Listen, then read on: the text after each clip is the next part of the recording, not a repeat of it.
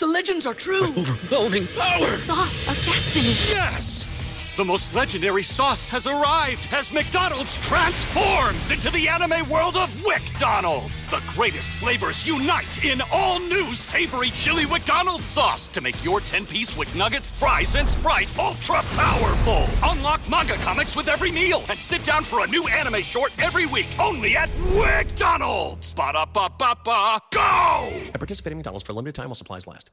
Alle 7.45 di questa mattina, Sua Altezza Reale Vittorio Emanuele, Duca di Savoia e Principe di Napoli, circondato dalla sua famiglia, si è serenamente spento a Ginevra.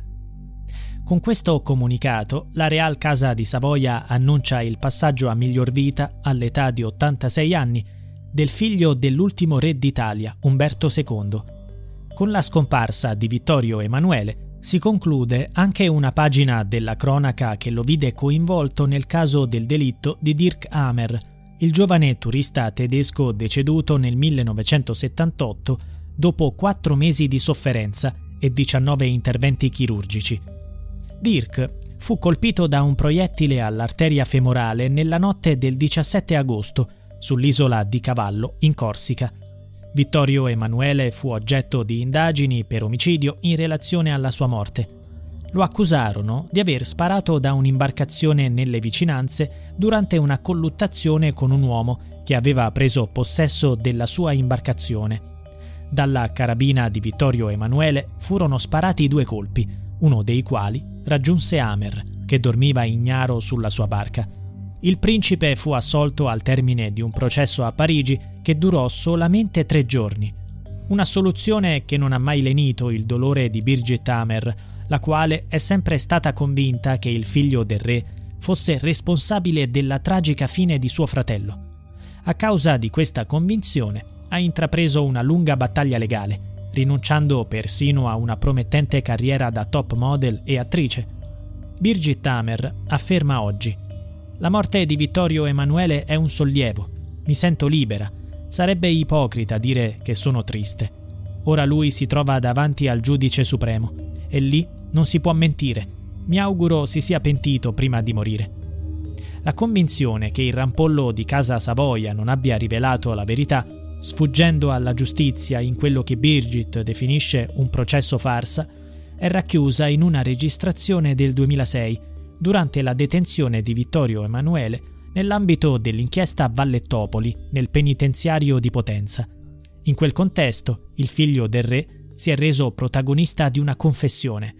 C'è un video che lo mostra seduto con alcuni compagni di cella, ai quali racconta Il processo, anche se io avevo torto, allora ho cambiato sei persone dei giurati, perché io ho il diritto, se non mi piace, di cambiare. Avevo una batteria di avvocati Devo dire che li ho fregati. Poi avevo 20 testimoni e si sono affacciate tante di quelle personalità pubbliche. Ero sicuro di vincere, più che sicuro. Nel filmato il principe ricostruisce la traiettoria delle fucilate.